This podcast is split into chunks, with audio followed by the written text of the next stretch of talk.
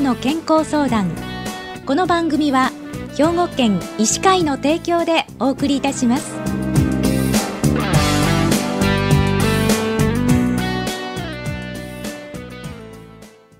みんなの健康相談ご案内の広市加子です。今週は兵庫県医師会の異性研究委員会委員でいらっしゃいます飯山佳恵子先生にお話をお伺いします。飯山先生おはようございます。おはようございます。今日はよろしくお願いいたします。よろしくお願いいたします。えー、飯山先生は宝塚市で飯山内科クリニックをご開業されておられるんですが今日は医療のお話ということでパンデミック時の医療 IT とオンライン診療というテーマでお話を伺いさせていただきたいと思います、はい、じゃあまず飯山先生このオンライン診療っていうのはどういったものなんでしょうか？オンライン診療といいますのは、えー、電子通信機器を使いまして医師と患者が直接対面することなく診療を行っていく方法のことを申します。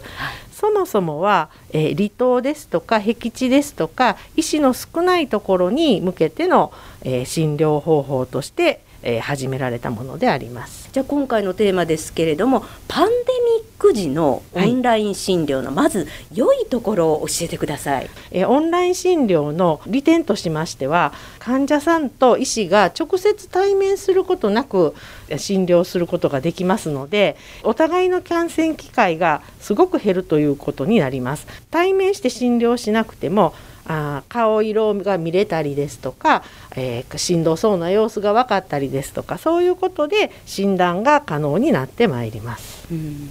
じゃあオンライン診療の問題点っていうのはどういった問題でしょう？直接まあ対峙することがありませんので心拍数ですとか、まあ、例えば不整脈が起こっていたりとかそういうことは見つけにくいということなんですが問題は患者様側の、えー、負担費用が実は増えているということです。結局ですね合わないので例えばお薬も送っていただかないといけないのでその分の送料とかかかりますし、えー、オンライン診療というのはある一定のソフトあのアプリですとかソフトが必要になってきますのでその使用の手数料がかかってまいります。そこのところが患者さんの負担になりますので、えー、保険診療としては少し患者さんの方の負担増になってまいります。じゃああの他の国ではどういうふうになってるんでしょう？パンデミックでロックダウン時に、えっと、カナダで実際に行われた例ですけれども、え有効な保険を持っていれば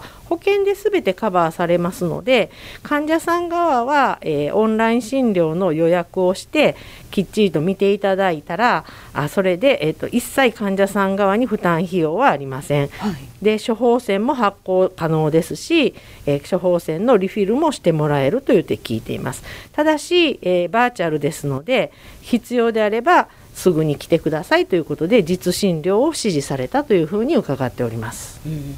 じゃあこの日本でオンライン診療導入が伸びない理由っていうのは何なんでしょうか？え日本は国民皆保険制度でありまして医療がフリーアクセスなためオンラインわざわざそのややこしいオンライン診療というものを使わなくてもすぐに病院に駆け込むことができる、というふうな意識がやはり高いんだと思います、うん、特に高齢者の方などは画面越しに医師に会うというよりはやっぱり見てほしいという意識が強い方が多くて、はい、とりあえず受診したいっていうことが一つ。で高齢者の方々はその電子通信機器を新しいことを使いこなせない方が非常に多い。特に超高齢の方なんかはかなり難しいと思いますので、えー、そういう点でなかなかこうとっつきにくいっていうのが一つ、そしてその実は医療データのデジタル化が思うように国の方で進んでいないためデータを活用しての医療治療の質を向上させる取り組みが思うほどは進んでいないという点があります。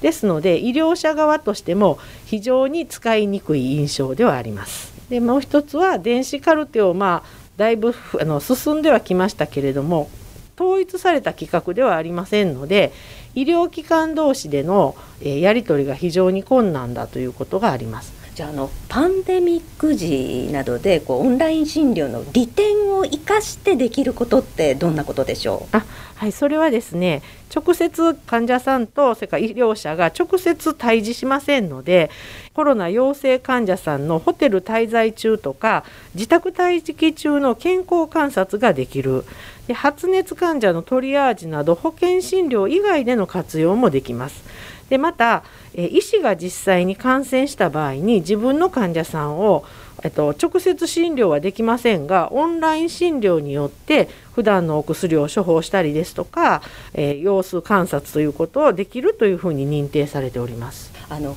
コロナ禍でね日本の一般社会における IT 化っていうのをこう一気に進みましたよね。テレワークであったり、はいはい、ウェブ会議であったり、はい、じゃあ現時点での医療 IT としてはどうなんでしょうか？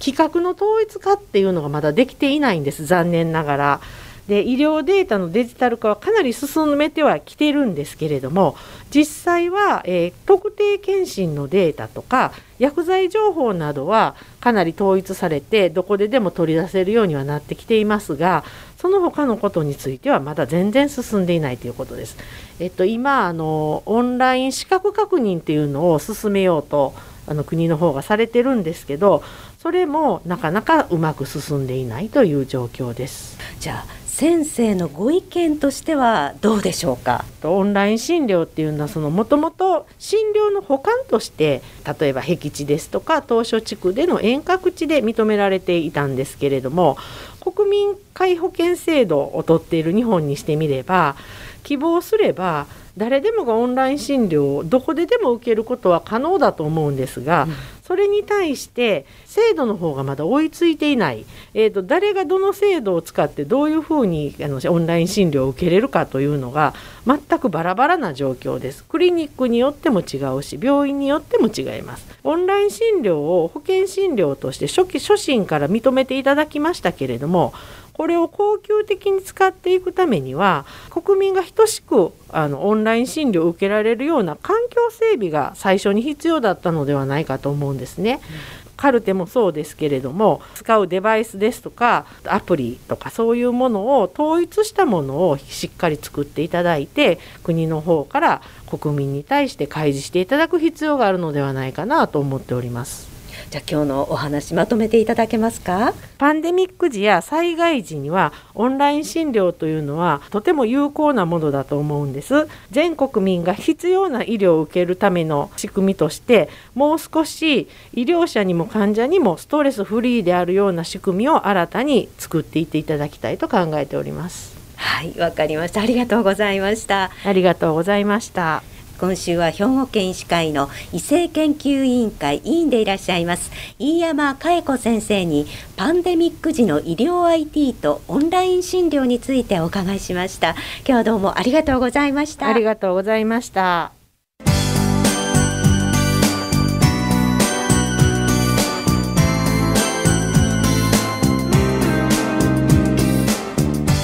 みんなの健康相談。ご案内は広市加子でした